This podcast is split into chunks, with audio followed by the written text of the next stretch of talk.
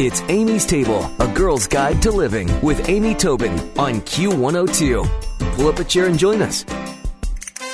Interior designer Libby Langdon is the author of Small Space Solutions and a frequent guest on The Rachael Ray Show. She offers her innovative and inexpensive design ideas to help small space dwellers live large.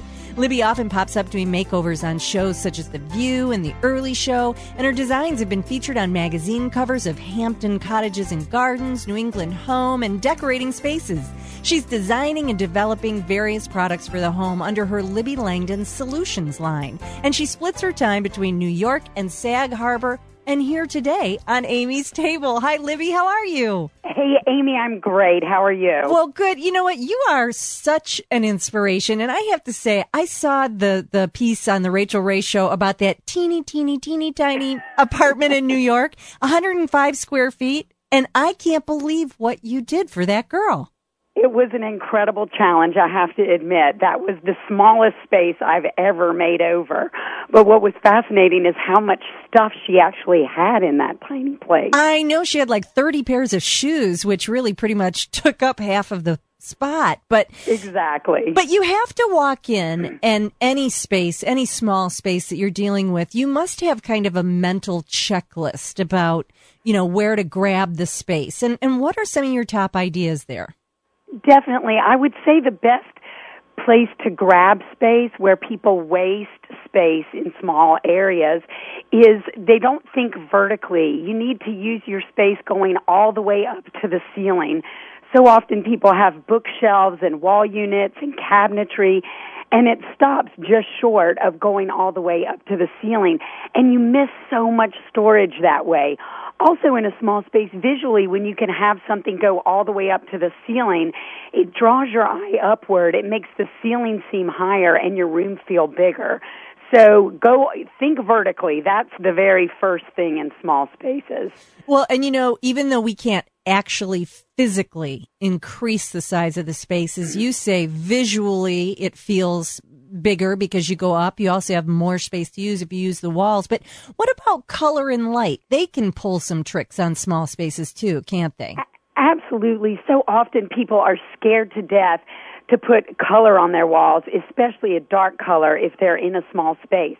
But what I tell people is paint just one wall a rich dark color and paint the other three walls sort of a light tan or a cream what that does is visually that one dark wall actually recedes and it can make your space feel bigger, but it also adds some visual interest. And if you are in a small space, don't torture yourself and say, oh, I need to keep all the walls white because it's going to look bigger.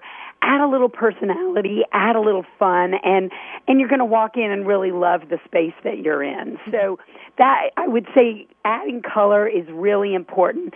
And mirrors are a great tool in a small space. You really need to bring as much light in as possible. And if you can position a mirror on a wall directly opposite a window, that reflects all that natural light during the day and it really can open up the look of your space. Oh, I think those are such great ideas. Well, truly, that one example, if you want to see it, go to libbylangdon.com and, and click this.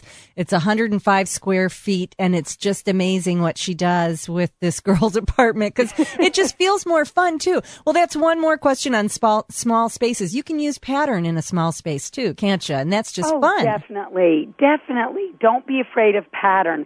I wouldn't say cover an entire sofa with it, but smaller chairs, ottomans, a bench here or there, um, a drape, anything like that that's a smaller item definitely bring in some pattern. It's going to visually just really add some spice to your space. Yeah, I agree.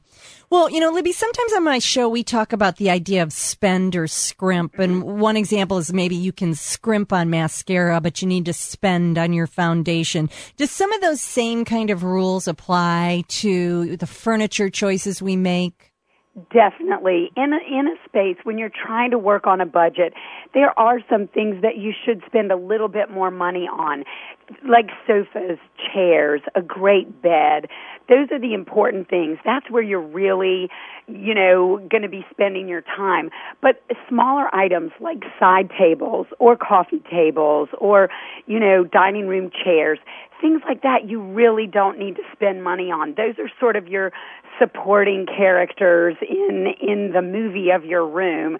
So there and definitely accessories, things like that. There's so many great home stores out there now where you can find wonderful lamps and and shelves and you know, you just don't have to spend a lot of money on those kinds of items. And they can refreshing them can make you feel good and you, if you haven't invested your life mm-hmm. savings in them, you feel better about getting rid of them too.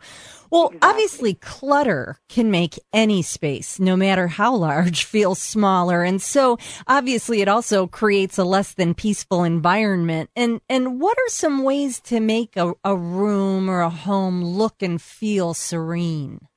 It's clutter is really the biggest, you know, space hog for your brain and for your space.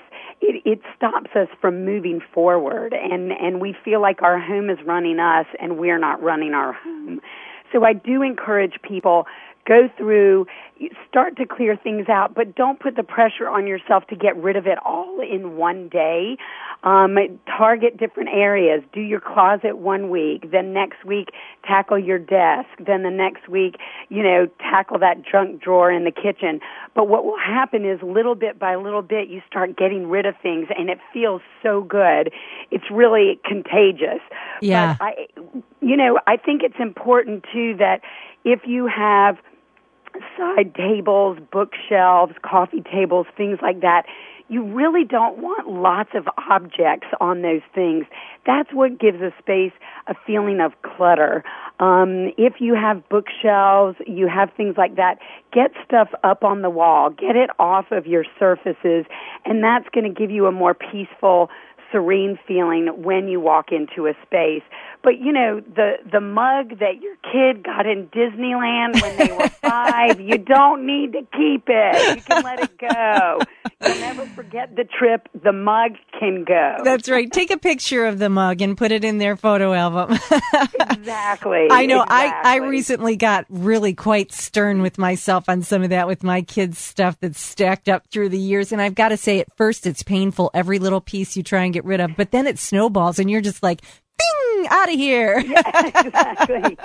exactly. If it's not doing something that's out of here. Exactly. If you're just joining us, we're speaking with Libby Langdon about some great interior design tips. And, you know, I keep talking, Libby, to people about cooking and eating seasonally. And I think the same can hold true for your decor. Is there a way for us to add a little seasonal flair to our homes without breaking the bank?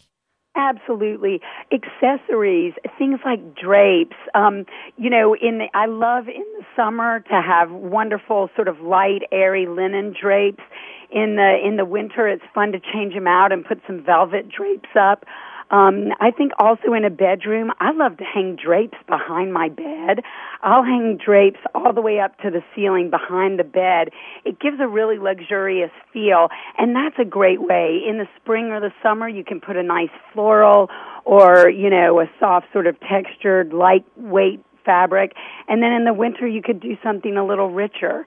Um, I also think that greenery, things like that in the spring, you know, cut cut some branches and things out of your yard, tall twigs, tall things like that that are sprouting green. That really is great. And rugs also, rugs are really important. Sometimes in the summer people like to roll up their rugs and and just have a sort of breezier, lighter feel and then in the winter you really do want that comfy, cozy feel of a rug. So and color is important when you're designing seasonally. Obviously, spring, summer, we want light, we want color, we want fun. And then in the winter, you can bring in some darker, richer, you know, more textural accessories and things like that. Those are great ideas. Well, of course, you do commercial, residential, you do stuff on television in your books, magazines, but is there maybe like one favorite thing you walk into a space and do you find yourself most frequently doing one thing that makes a huge impact on a room? I, I honestly would say paint. Painting a room makes the biggest difference. And a lot of times I can go into someone's house and they have tan walls, they have a tan rug, they have a tan sofa. But you know what, Amy? You paint that wall that that boring tan sofa is on, paint it a great color. All of a sudden, the sofa looks new, the rug looks new, you're it's just a the easiest, fastest and least expensive way to infuse some style into a room. So paint is definitely my first go-to. And again, you don't have to paint all your walls. You could just choose one accent wall to paint a really great color. Um, but uh, yeah, I would say paint is the most important tool. I also love to paint furniture. I encourage people if you have some old, you know, oak wall unit you've had since college that you hate, paint it. Oh, it's that is the best and least expensive way to freshen up furniture. If you want sort of a shabby chic or a beach look, you could paint it white. If you want a sleeker, more contemporary look, you could paint it black. So paint is the best tool. Use it on your walls and, and, use it as a tool to freshen up old furniture. I love it. Those are great ideas. Well, you can find a lot more of Libby's ideas and more about Libby herself at libbylangdon.com. But I'm going to put Libby's tips on amystable.com. Libby, thank you so much. I'm going home and grabbing a paintbrush. All right. You go get them, Amy. Thanks, Libby. Thank Stick around for another helping from Amy's Table on Q102. Q. Oh it's Amy's Table with Amy Tobin. Yeah.